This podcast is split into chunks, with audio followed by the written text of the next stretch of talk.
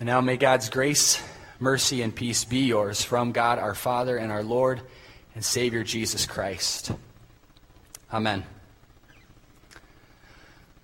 So today, as I said, we're wrapping up our Connect sermon series called Get Connected. We've looked at God's grand sweeping plan for us. We've examined the new life that he's called us to live. We've talked about how that life is lived out in the context of our families.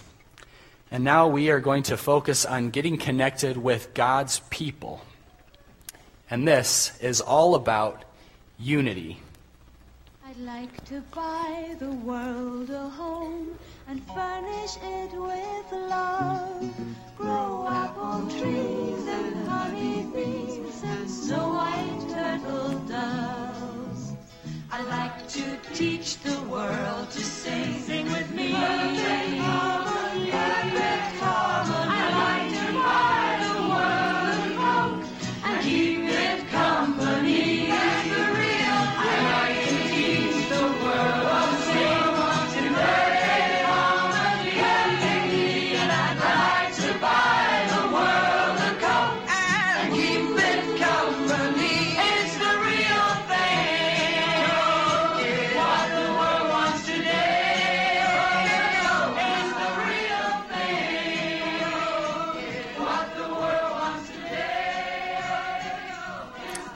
Thirsty? I am. That was a bit of a mistake on that, but yeah, I saw a few of you singing along too. That ad first ran in 1971, and it quickly became absolutely iconic. After years of war in Vietnam, in the middle of the Cold War, this Coke commercial became for many a beacon of hope. That the people of a divided and war-torn world could somehow come together and find unity in their common humanity, or at least in their common love for brown carbonated sugar water.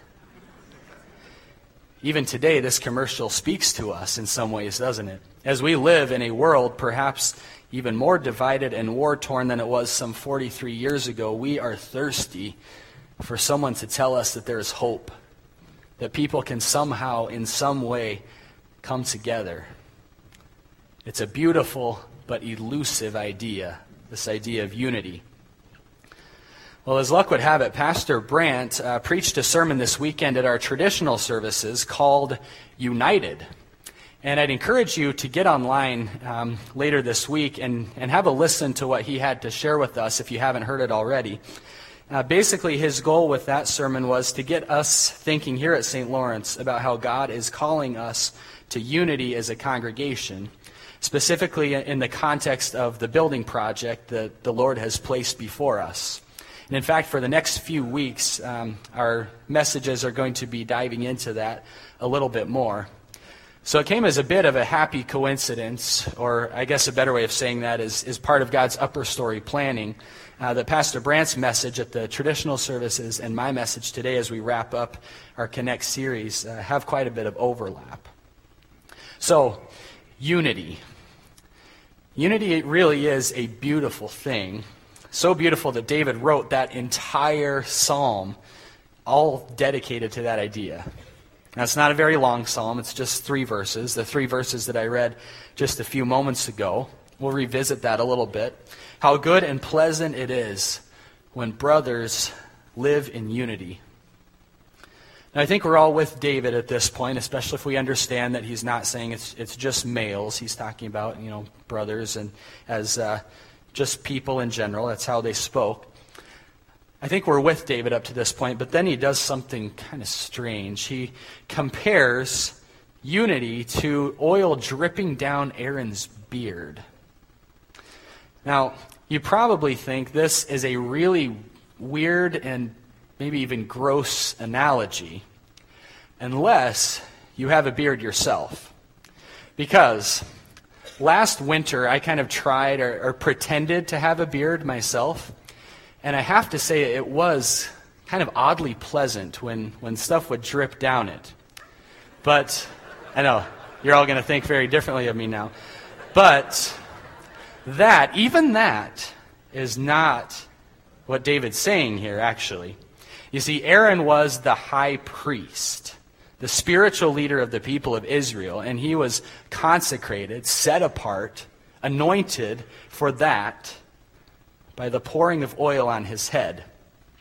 And so what David is saying is that true unity between God's people is a special consecration and anointing from God himself, particularly to serve him in his house as he forgives our sins.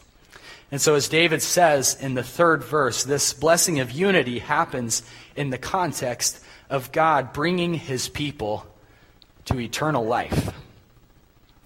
This is also what Paul is teaching us today in our passage from Ephesians 4.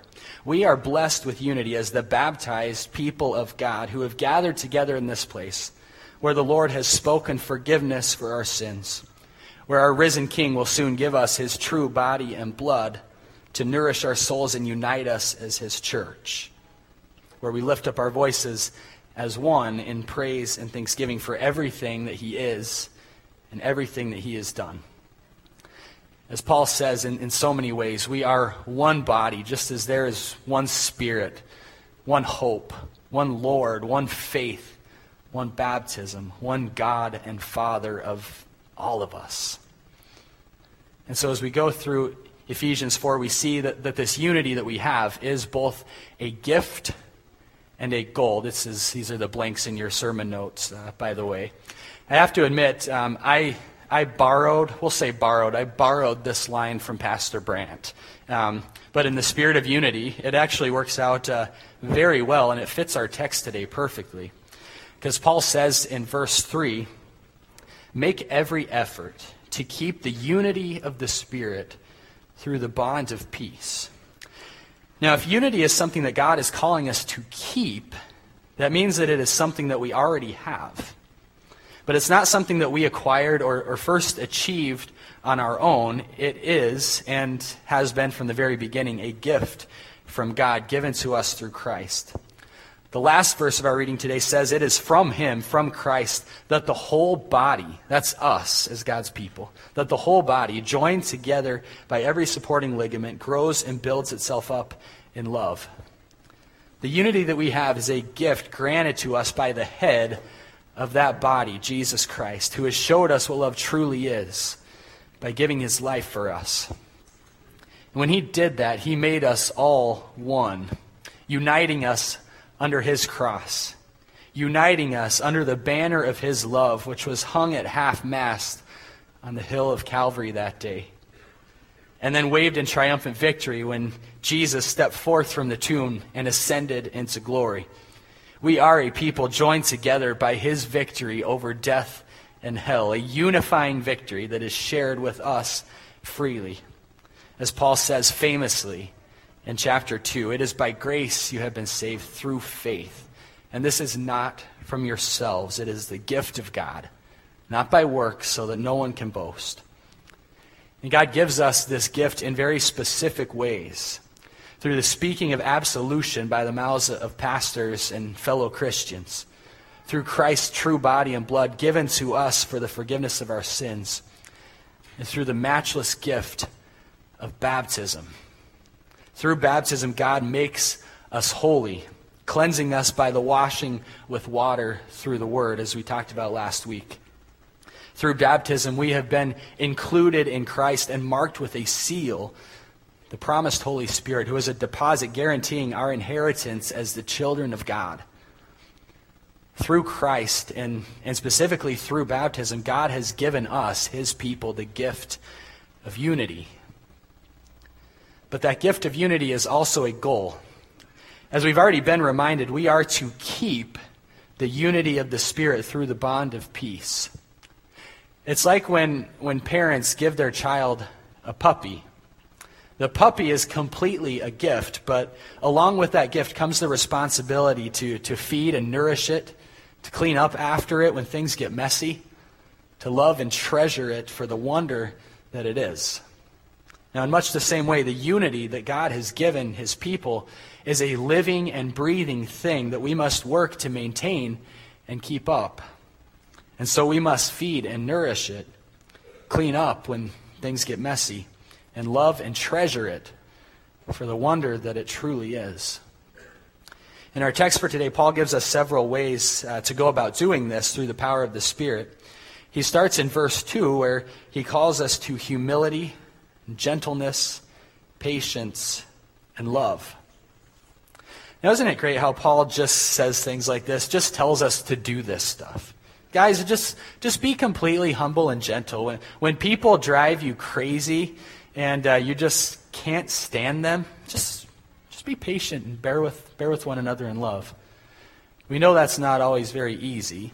I saw a little meme or whatever on Facebook this last week that somebody posted that said, we can't control the people that come into our lives, but we can decide which window to throw them out of. And I have to say, I've felt that way, I think once, maybe twice in my life. People drive us crazy sometimes, don't they? But this is what God calls us to. So we have humility, gentleness, patience, and love. And we're going to add peace to that list from verse 3 that we've already looked at a couple of times now. Paul talks about the bond of peace.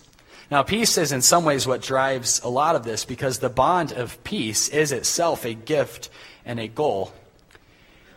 Back in Ephesians 2, after those famous verses we just looked at, Paul talks about how Christ's death and resurrection has broken down the wall of hostility, particularly between Jews and Gentiles, but really between all peoples. Where there was once division and war, there's now unity. We've been brought together. And we have a mandate to maintain that peace and to further it among ourselves.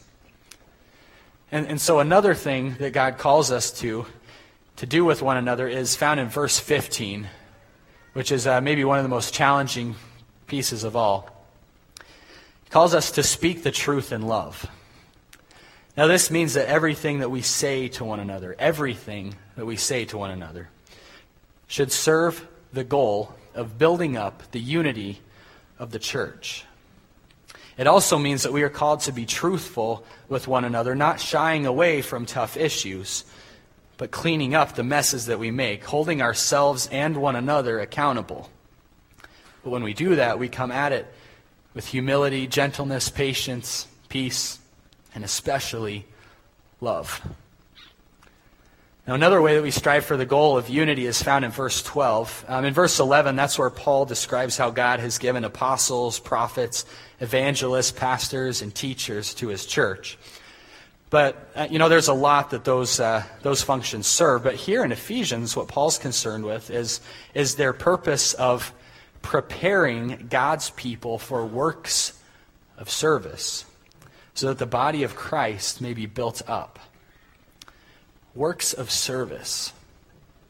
What work of service might God be calling you to take part in? For each week of this series, we've had those 4 videos highlighting 4 works of service you could get involved with here at Connect. Greeting people before the service, helping to serve coffee, helping to set up the stage, the curtains, and all of that, and helping with the sound.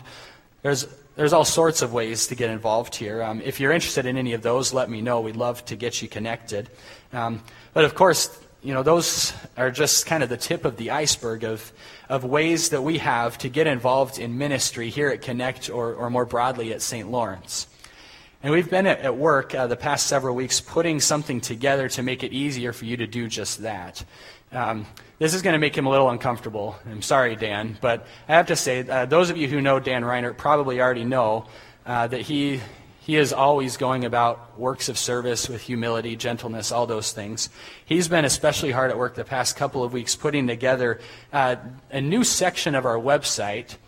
You have the link at the bottom of your sermon notes section. So what I'd ask you to do is, when you get home this afternoon or at least sometime this week, visit stlawrence.org/ministry.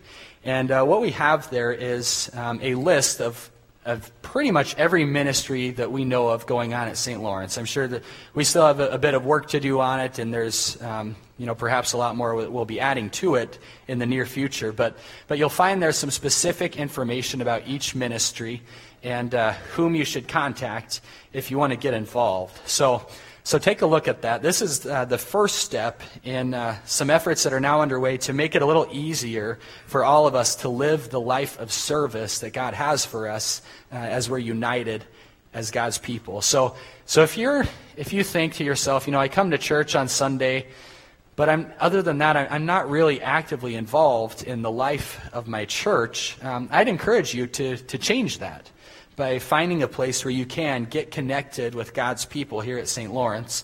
And if you go to that website and you find, there's nothing going on here in this area, we really need to be reaching out to our community by doing this. Start it. Let us know about it. We'll get it up. We'll get it going, and we'll get other people involved. So please take a look at that. As you know, the Lord has given this congregation all sorts of blessings in ministry and in every other area. We've been united in Christ since 1845. How many of you were alive back then? Yeah. One, he looks to be about 10 years old, but he was alive in 1845. Other than that, the Holy Spirit, who has always been alive, has been bringing this congregation through so many things and helping us to reach people with how beautiful it is to live with Jesus. Well, now, with this building project that we've been talking about, we have before us a goal to further that unity that we have as the people of God and the mission that God's given us by together furthering the name and the kingdom of Christ here in Frankenmuth. Unity in the church today is in some ways more important than ever because our world is becoming increasingly polarized and contentious. And that also makes unity in the church that much more challenging.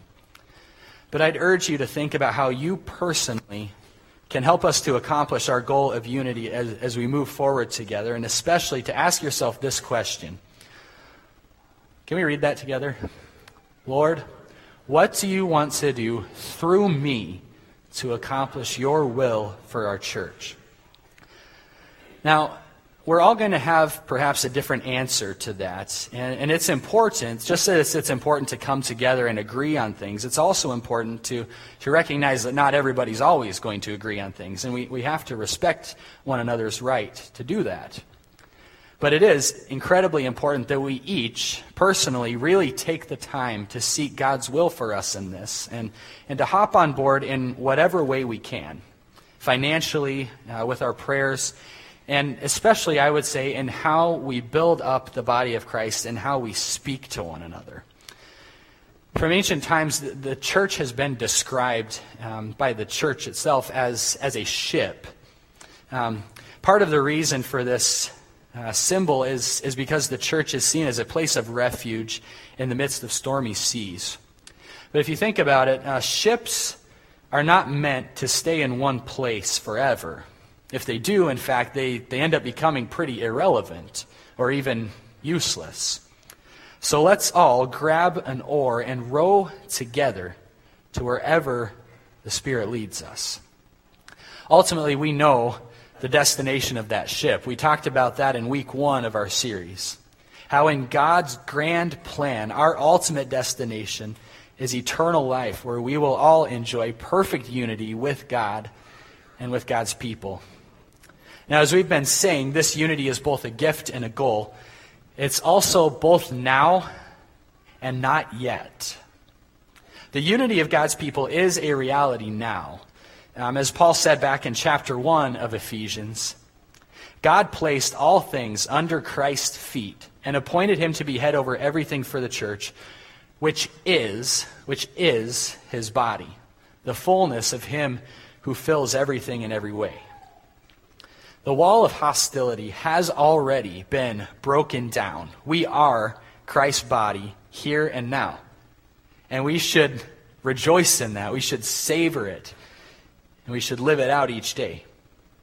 But in some ways, we are still looking forward to the day when our unity will be made complete and perfect.